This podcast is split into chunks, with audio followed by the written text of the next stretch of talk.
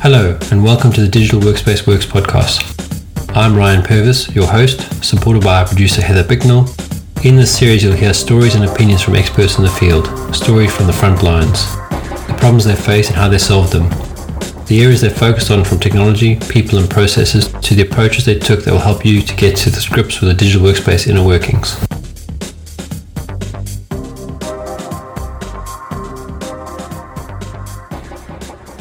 Adelina, welcome to the Digital Workspace Works podcast. Do you want to introduce yourself, please?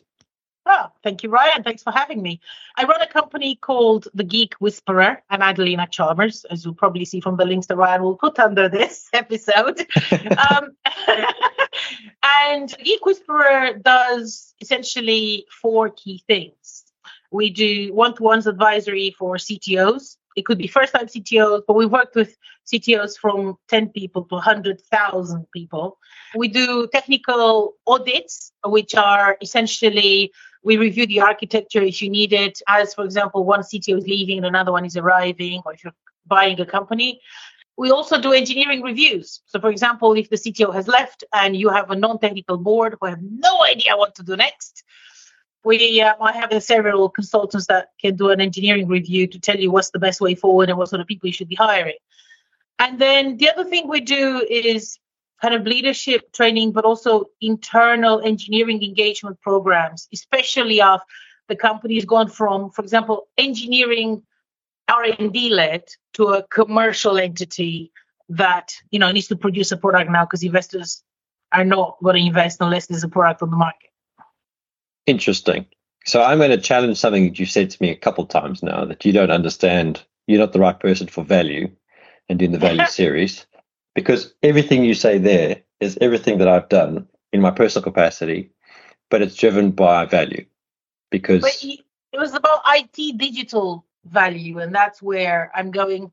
Well, yeah, but, but value is okay. Value for me is value. It's it's across the board. You know, you your how you define value, that, and, and the reason why we don't say return on investment and we say return on value is because there's not always about just a commercial money thing. Mm-hmm. Your return on yeah. value could be a risk mitigation, it could be productivity, it could be organizational structure, it, it can be any thing. That part of the conversation is what is the value of doing this? Why are we doing this?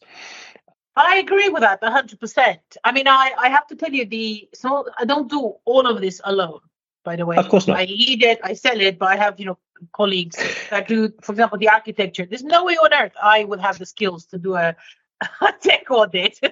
I'm just not, that's not who I am. You know, also the engineering review, my colleagues can do that better than I can. So, yeah. Oh, of course, yeah. I have, yeah.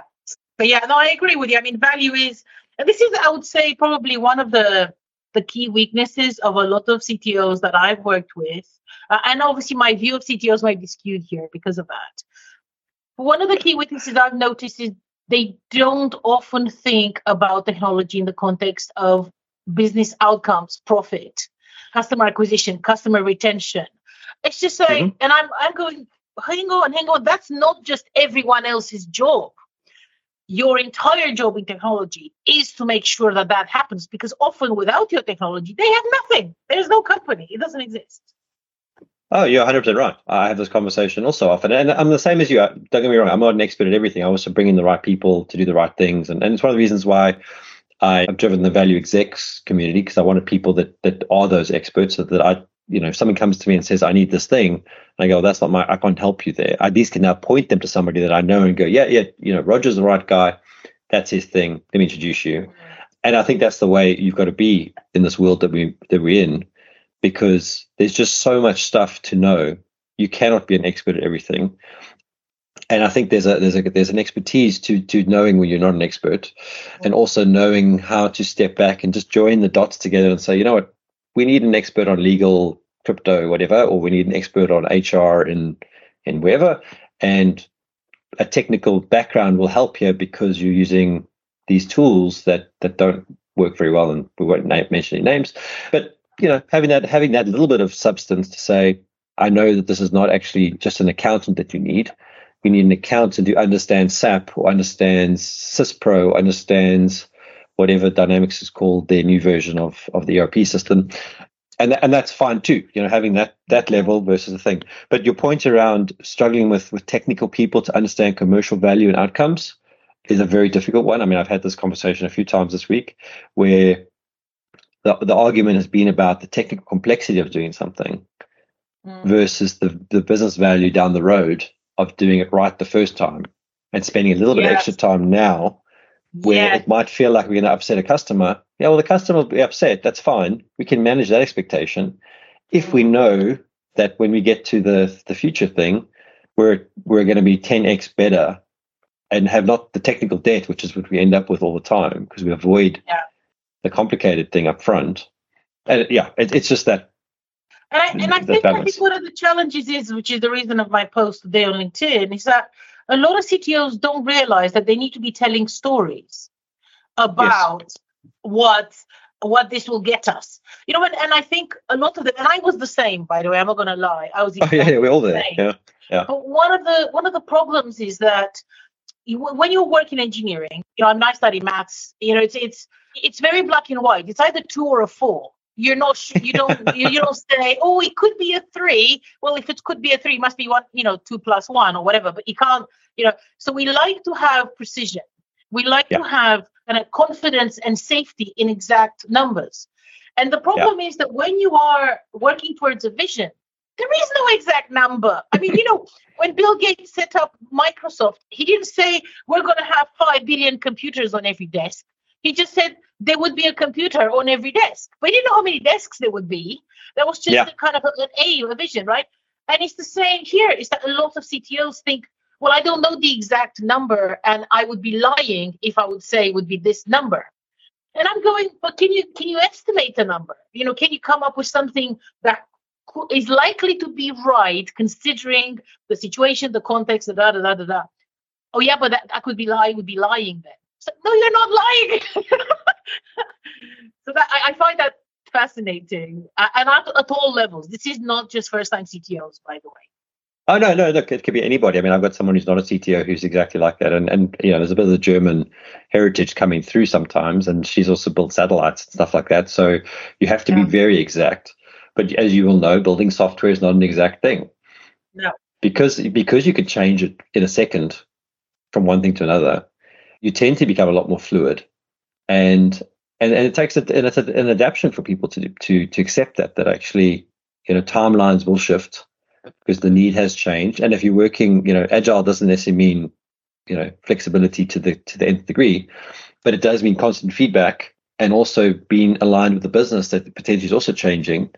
And you know, I was just talking about my product manager this morning, and we were talking about the priorities. And I said, so it all, okay, we have to change all those priorities now because we've now decided to do a different thing. We're not changing the core essence of what we do. We're still doing what we do, but the priorities are now that that thing you've put in three months from now is actually, we need that like that we need yesterday. And okay. and because now the strategy's changed, we need to we need to enable that strategy for the business. And she deals with it very well, so it's not a problem. But I've had people that will fight you tooth and nail because yeah. the contract with the customer says this, and I'm, and we'll say no, but you got you know we can manage the expectation with the customer as long as we're transparent and we explain, and we don't have to explain all the dirty laundry. Just explain the, there's good the good value position to why we're doing that's this. That's right, the value position. That's the thing. You you just raised several important points, two of which I remember just now. One of them was the fact that I think a lot of C T Os in particular struggle with negotiation. And with adaptability, yeah, because negotiation is a minor, but a minor source of conflict. And the other one is the fact that when you are in a startup who doesn't, which doesn't have product market fit, mm. every week, every quarter, every month, every quarter, if you're lucky, things change, and therefore the priority that was yesterday a priority is no longer a priority, and that kind of constant course shifting and constant need to adapt is exhausting to people. It's exhausting to engineers in particular. And they need a very skilled leader to smooth out that insane ride that engineering is taken on in that kind of scenario. That That's mm. something that I've noticed a lot. Uh, what, what do you think? No, you're right. And I mean, I was, I was sitting in a call yesterday and someone said to me, oh, well, we need to see the roadmap for the next six months. and I tried, and I, and I tried very hard not to laugh, because I was like, you know what? In in just in the short time I've been involved with this, if I did a roadmap now, I'd be changing that roadmap literally four times a day. Yeah. Because yeah. as much as we say things are like we're we're doing this thing and we're going down a route, the roadmap is is this is the little things that you have to deliver all the way along, and those priorities change are changing dynamically right now. Mm-hmm. So I'm waiting as long as I can to not publish something. I've said I'll do it at the end of this month, but even then, it's going to be a high level milestone based plan, because you know, we're, at this stage, we're customer driven. We're not driven by by a big seed round of, you know, a couple million, and we can, you know, do do customer stuff, but then also do the core stuff we need to do. We still have to deliver on customer stuff. So yeah, and and, and people, some people don't like that that ambiguity of life, and I think we saw it a lot during COVID, when there was no end in sight of all the lockdowns, and mm. people were struggling with this working from home, and they were so used to being in an office, and they, they had that cohesiveness that they could go lean on somebody and have a cigarette or have a cup of coffee and talk to them and, and kind of feel it out. Then they were sitting at home by themselves and going, I'm really struggling with this thing and I'm getting anxiety from it.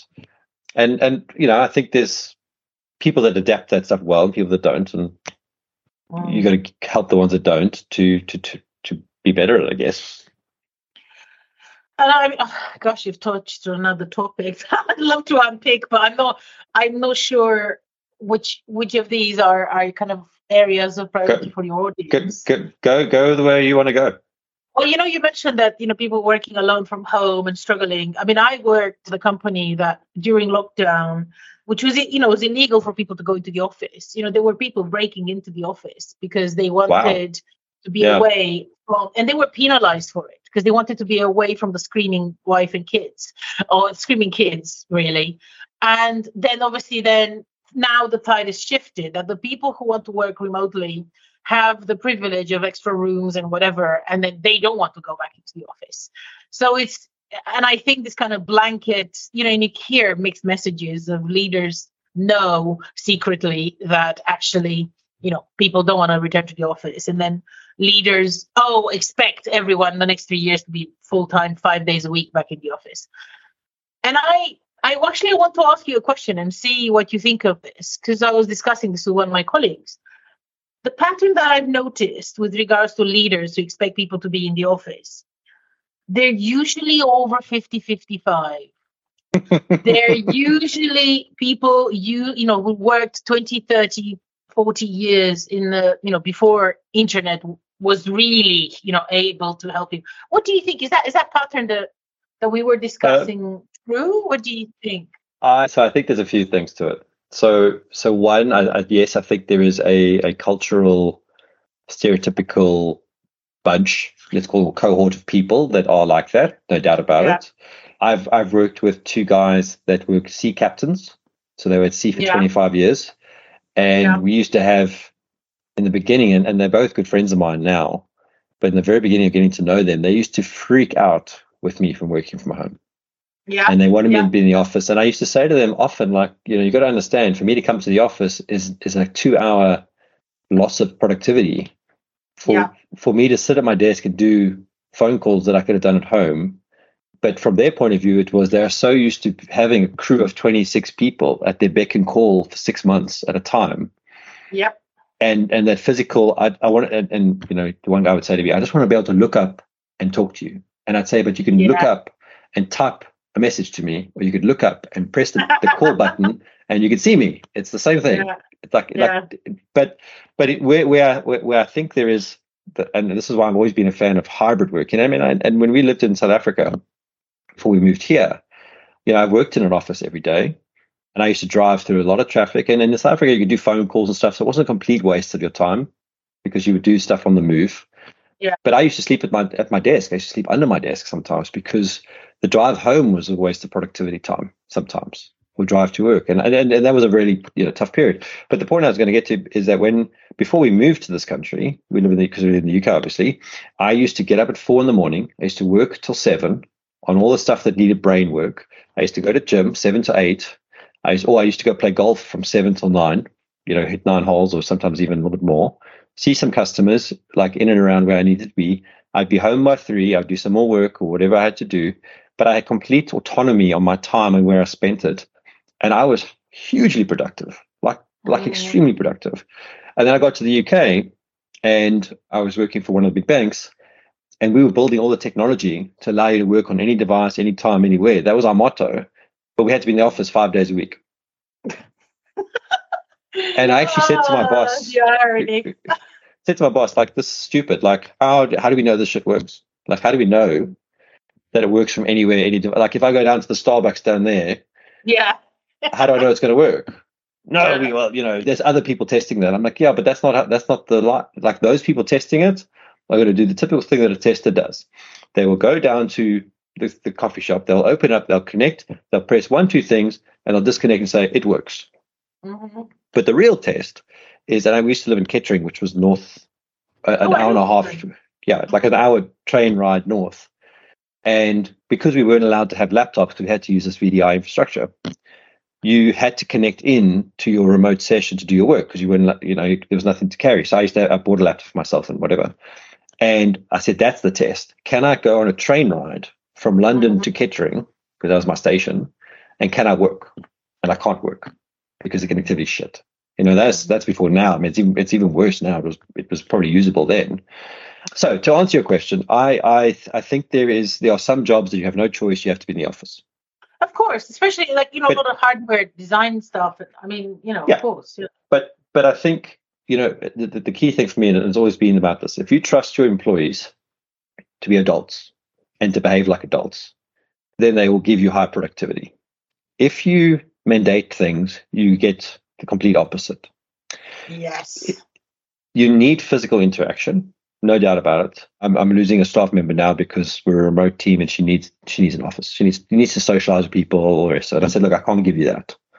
Mm. Like for me to go and meet you once a week is like an hour and a half drive for either one of us. You know, I'm happy, you know, happy to put you in a shared working space, but you're still going to be on your own because you have to get to know you. You know, it's not it's not the thing. She needs to go to a bigger company. Yeah. So you you, you you do do need those things, and I think for for young people that are starting off in their careers that don't know how to manage themselves, and I'm seeing yeah. it with another friend friend of mine's kid that's running our community, like he literally needs to be taught how to prioritize his work. He has no idea. He's very good to yeah. go and study stuff. He's you know very highly rated, a very intelligent guy, but I've seen just in a month like how little he understands to how to prioritize tasks and how to like. Just because we talk about it now does not mean it's the most important thing in the room. Yes. Yeah. So that's that little bit of experience. So these are all things to to a thing. So I think having people in the office of that stuff, that's why I think hybrid makes sense. And I've noticed that like I go into the into London once a week and I go to a friend of mine's house for to work a day a week with a whole bunch of other people.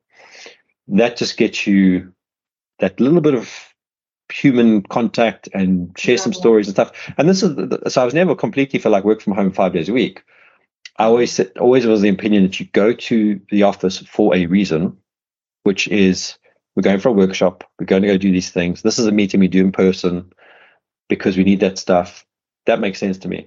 But the mandated, you know, be in the office five days a week, never made sense to me. And when I was working for one of the other banks, we literally had a six-floor building of all the technology, and we'd all sit on the meeting in over Skype for Business in the same building, but because you didn't have time between your meetings well, to actually go meet. to go meet in person, you'd yeah. be in the same building, but you'd be talking to the, the only time you saw each other was when you walked out the building at the end of the day and yeah. gone, yeah, we should have just done that meeting in person. Like, yeah, but then there's no time to get to the other meeting with the other guys. So yeah, yeah, I, I think people need to be adults. That's that's that's oh, one hundred percent. And this is, I think you you I think to be honest, you hit the nail on the head there. And I, you know, I had this conversation with the C T O this week. They were complaining that their engineers are behaving like twelve-year-old children. And I was saying, well, they are behaving like twelve-year-old children because everything has been top down. Maybe it's not top down now that you joined, but before, the previous C T O was top down. And when you treat people like children, they act like children. It's it's as simple yeah. as that, you know, because then it's not their responsibility. It's not, you know, they feel like they feel entitled to act like that as well. And, you know, it's it's it's a chicken and egg situation. You know, if you don't trust people, you don't you don't trust people. If you don't trust people, you don't trust people. You know, if you don't give people enough kind of autonomy and, and kind of empowerment to get stuff done. Well, Yeah, and, and it's funny you say that, because I think there are people that don't want to be empowered. I think there are people that like to be told what to do. And but then they're the sort of people you want. Well, and, and, and this is the interesting thing. I was, I, I mean, I, I saw this on, I think it was Instagram or something, a little short, where the guy said the difference between the military and a business is in the military you have leaders, in the business you have bosses. And and what he was saying, which I think was, which is exactly what you're saying, is in the military, the the head person will come and say, here's the problem, to his direct reports or her direct reports, and say, how are you going to solve it? Come back to me with a plan. And then all the people that are involved come back with a plan. And these are the experts in the field. What happens in a business often is the boss comes in and says, here's the problem, here's how I want to solve it, go execute the plan. And, yes. and, and the people around the room, and I mean, I've seen this with a few customers, they've bought technology and they've literally said to me, well, I didn't want this technology. My boss bought this technology and told me to use it. And then we're sitting with this thing a year later and they haven't adopted it because they never wanted the technology in the first place. And in some cases, it's job security to, to not use the technology. In some cases, it's, well, it was forced on me. Why would I want to use this? Yeah. Yeah. And it, it, the amount of, yeah, the amount of, it, you know what I find amazing is that people often don't even realize that they're being top down. They often mm. seem to think that top down means having a harsh tone. You can be top down and have a very soft tone. But until, yeah. you know, it's the approach. And one of the things I've noticed in a lot of C T Os that I work with has been that, well, I told them this is what we need to do. So why are they upset about it? So well, you haven't won them over. You never told them mm. why you're doing this. You never tried to explain what is the business problem you're trying to solve by pushing everyone in the office five days a week. Exactly. You know, and, yeah. and that's the thing that I find shocking. It's just like the... But this, it's almost like they assume that because you mentioned something once, that's it. They will agree with you automatically on everything just because you're the boss. That is the essence of talk down. Yeah. And I, I just find that fascinating, that just communicating once to people, there's, you know, there's no acknowledgement or, or awareness that you need to win people over. You know, this is not two hundred years ago where people were desperate in doing stuff, and you know, it's just no. well, uh, well, I mean, two hundred years ago, and I don't, don't know if you've ever read the uh, forty-eight Laws of Power by uh, what's his name, Robert Greene. Do yourself a favor; it's it's a really good good book, and and he a lot of his he he basically explains the law of power and explain, but the, the example is historically based. And when you read when you read the law and you read the power, and you're like, holy cow, I understand now. Now going back to your example of two hundred years ago. A lot of the time, those people in the power was because if you didn't do what they told you, you weren't going to eat, or you wouldn't have shelter, or you'd be killed by the army that they had. You know, I mean, Shaka Zulu would kill people if they showed any pain when they're running on thorns. You know, they'd stab them with, with a spear. So, you know, he had, had an army because, you know, he, he ruled by fear, and, and, and he got beaten up by every tribe down the coast of Africa. But anyway, that's a separate story. But the, the point that you're making, which I totally agree with, and, and this is something that took me a long time to learn. And I mean, coming from South Africa, where we're very direct and very blunt. Which I actually prefer, to be honest. I much prefer well, than this whole, let's be fluffy. Well, well, well where, where are you from originally? Because you've also got a bit of a twang to your accent. So I mean, I, I was born in Romania, but I don't feel Romanian. I never have. Yeah. Um, but I, and I, to be honest, my Romanian is rubbish. I've never worked there. I have no idea what they're like when they work. But yeah. I, I always felt that you have to be democratic. You know what I mean? But I, yeah. I also... Like, I mean, I'm I'm I'm on the spectrum, right? So I like to be more direct. I do I do like, because I sometimes can't guess what people are thinking. You know, I can't guess well, what yeah. does this mean. You know, yeah. I much prefer to just tell me tell me what it is. You know, rather than. Well, we're the same, yeah. yeah. Yeah. So what, so so when you say on the spectrum, is it the autistic spectrum, the Asperger's, the A D H D, the? I mean, I def- definitely autistic spectrum. You know, I have lots of traits, women's traits. I think I didn't realize I had for a long time until my fiance pointed it out with a book written for autistic women. I was like, ah, tick, tick, tick, tick, tick. Yeah, yeah, yeah. It was like, but because, you know, as a woman, it's different than, you know, it manifests differently than in a man. It's It was hard to identify. But yeah, sorry, go on. No, no, it's fine. I mean, but well, so, so you know, I am. Um, Mine has been diagnosed as A D H D, but I definitely think there's other things that I have on that. I'm very yeah. same, and, and what you were saying about, I don't know what other people are thinking. Like I have this, my wife and I fight about this all the time. When she's subtle about something, Yes. I completely, I it doesn't mean anything to me. Like, eh. So I say to yeah. things like, if you want me to do something, just talk to me about it. Tell me. Yeah. But then also don't, don't come and tell me like twenty things at the same time, because yes. the minute you go past three, it's, it's all, all gone. gone. It's all gone. yeah. Forget about the three yeah. things. It's all gone now. Now, now I'm, now I'm, you know, my brain has already gone to the other things that has, that that's been, that's there. Yeah. You know, the working memory is now focused on something else. And it's, it's tough. I mean, it's, it is a very tough thing. But what I was going to say is that in our family, in yeah. my fiance and I, he says, you are always so subtle. And by that means I'm hyper direct about everything. Well, yeah. So when I moved to the, when I moved here from South Africa, I actually got pulled aside after about my first week and said by somebody and said, listen, you've been very harsh in those meetings. And I was like, harsh? I don't even, I thought I was being pretty gentle. Like I hadn't even got to the, the hard part yet. You know, I said, I was, I, I was laughing when I said that thing. Yeah. It's like, yeah, no, no, in this country, you, you got to be a little bit more like around the bush. You know, you got to talk yeah. in like, like whatever. And you cannot hold people to account. You cannot, you cannot say, because you said you do this, that yes. you, that the person's going to do it. You can't say yes. that. It's like, no. Well, then how did, how do you get anything done? Yeah. Like, I mean, I was really, it's like, like thing. And then I learned, I learned that the trick, which, which I, I'm actually coaching somebody now on at the moment. I said to him, what you got to do is you got to actually speak to the people before the meeting. Just phone them for ten minutes, have a chat to them, tell them what, like ask them a few questions about what, you know, what they think about the meeting, and then just tell them what you're going to be, you know, based yeah. on what they say, you know, what your angle is going to be, and yeah. get their feedback on it. And you got to do, if there's fifteen people, you got to, and you don't want that, obviously, people in the meeting, but if there's a few people to talk to, you need to do it to the majority of it, because yeah. the meeting is not where the decision is made. No. The meeting is already, you know, the meeting is for everyone else to know what's been decided. And there'll be a few people that won't be on board with it, but by then it's too late. And he's really struggling with this concept. And I was like, but, but why, why, why? He said, no, but the whole point of having the meeting with everyone is so they can discuss this. Yeah, but the problem is when you put them in that forum, it's an ego thing then, or it's that all the all the all the other things come out, because now they don't want to show weakness, they don't want to do this, you know, and yeah. you you just become the whipping boy yeah. because you've tabled this thing, because you haven't given them time to, you know, like if you've got the deck, and I remember a C O O that I was working with a long time ago saying, you cannot send me a deck the day before and expect me to read it. Like you need to give me at least three days, four days. And even then I might not read it. So, you know, if you want to have this meeting, you've got to give people three or four days of thing to talk. Like you've got to tell them the thing. They might freak out. They might not, whatever it is. But then you need to give them time to digest it and also to talk to their people about this thing, because you might have completely rocked their world or or repositioned things. And they need to get, like, if, if, you, if you leave it to that forum where you're now dumping this new idea on them, you're going to probably get no no adoption of it or no buy-in, because they've got to go talk to their key people, because they'll be yeah. like, I'm just the boss here or the leader. I don't know how to solve this problem. So I don't know what you're saying is even right or wrong. I need to have John here. John knows this stuff.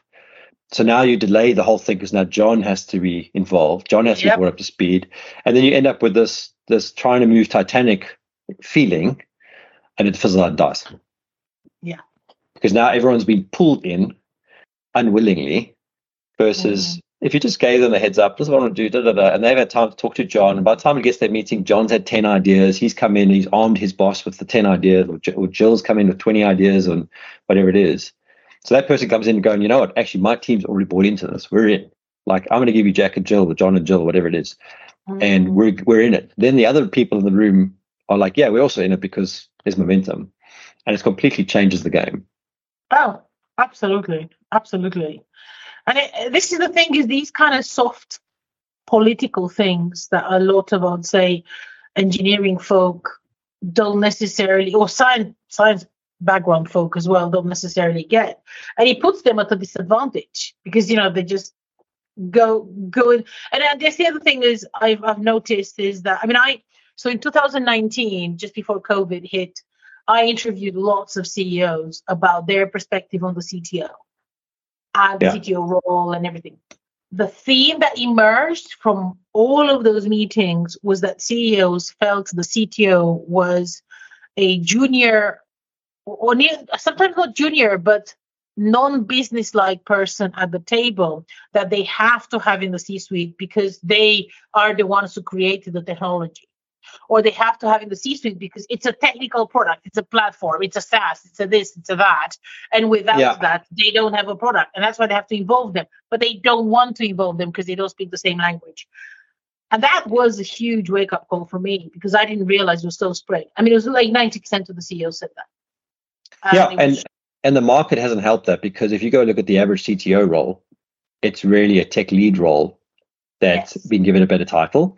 Also, you know, in a lot of companies, when it came to choosing the person at the senior level to be the technical person or the technology person, they'd pick the most senior who's been there the longest technical person, who typically was a, an infrastructure person or a developer who didn't have any of those skills or knowledges, and, and, and they just were, you know, what's the word, not expendable, uh, indispensable.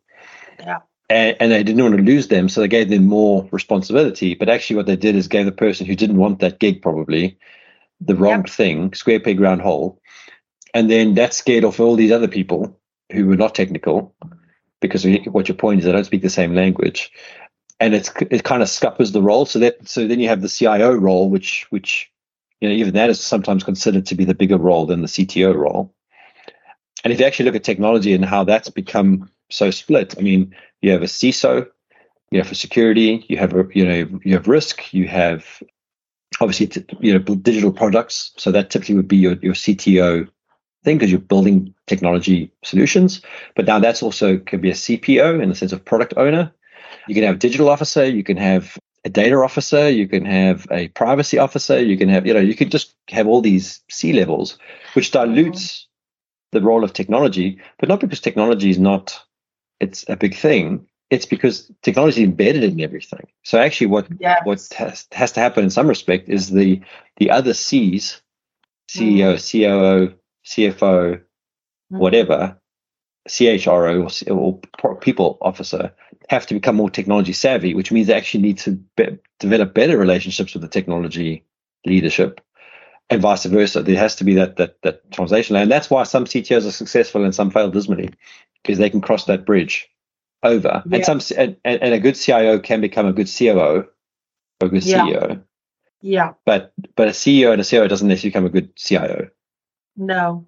Or, I mean, yeah. Sorry, go on. Yeah. No, that's it. I don't know what you think. I mean, but that, that's kind of my rough.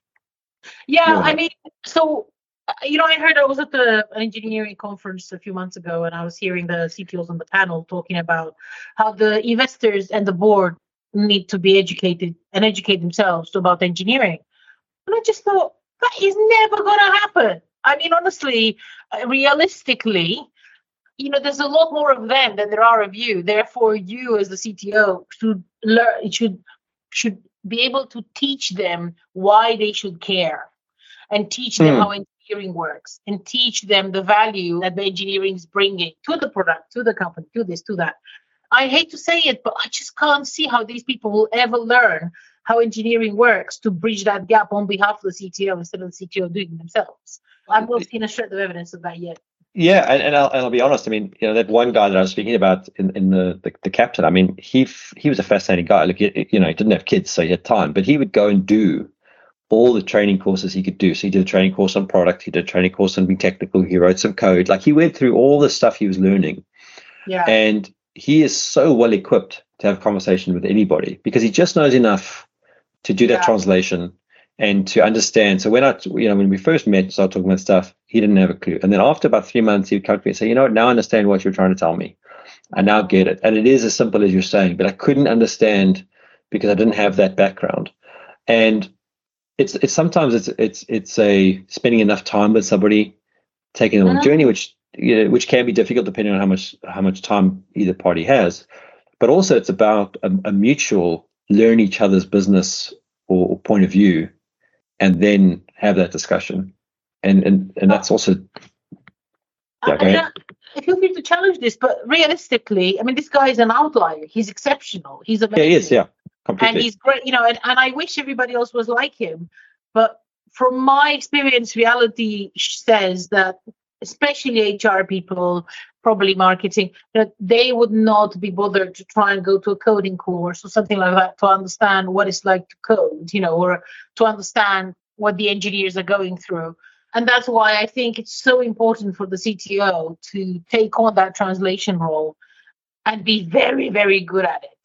Well, well, it's funny because I actually put a board through one day coding course many years ago. Mm-hmm. Because they were bitching and moaning about how long it takes to write code, to build this piece of software. It's not, it's so easy. Why why can't you just build this thing? Mm-hmm. And, you know, you, you get you get abused a few times. And you said, you know what, actually, I'll I'll show you how difficult it is. And we and we played we, we played with Logo. Remember old Logo? You know, R T ninety, F D ten, mm-hmm. whatever it was. We put them through yeah. that kind of thing. And after that, it wasn't like an open admission by everyone, but you could see in the in the next meeting, it was a little bit less argumentative and a little bit more, okay, so tell us how you're going to achieve this. What is, like, you know, it was, it was just the, the, a little bit of the penny had dropped to say, actually, this is not as easy as I thought. Because we said, yeah. like, this is how we teach a bunch of kids how to code. Oh. And we're not, and we're not kids building code, like we're, you know, building software. And I think you've got to sometimes do that kind of stuff. And I think that's where the, again, the the, the personality of the C T O has to be one that's an integrator. Or, or a, a collaborative person, and, and willing to be a little bit, I don't say, I don't say, I don't want to use the word outlier again, but a little bit willing to do stuff that is not normal. Yeah. To to try and bridge those gaps, because I think it's it is trying to get a respect at the table, much like you buy the first round of drinks when you're new new to the company or something like that for the people, so that they, they know you're prepared to, to chip in, mm. even if you don't drink. Yeah, it's funny you say that because obviously I never drink. Uh, yeah, I always thought, I was thinking that, yeah.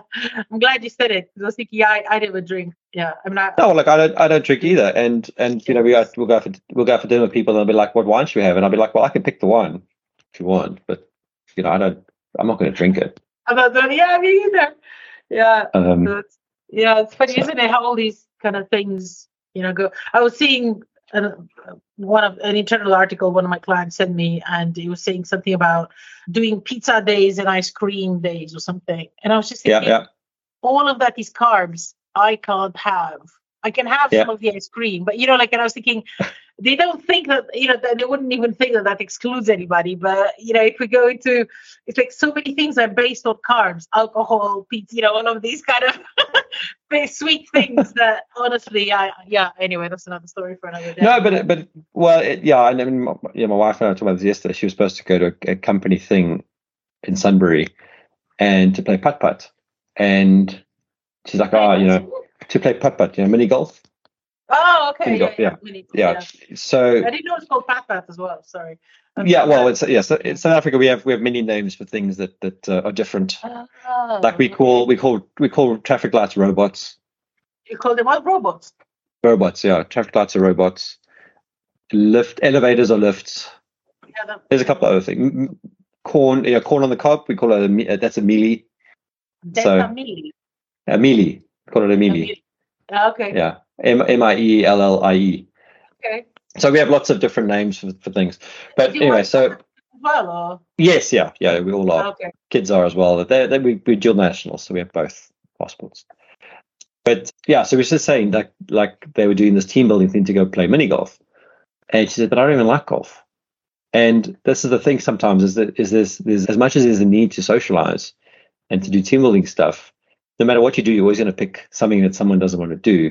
And I think yeah. this is where you you, you got to be collaborative and say, you know what, I don't like mini golf, but I'm going to go and join my team and and, and do it. Yeah. You know, like I hate Tim and bowling, but we had a few good nights of Tim and bowling.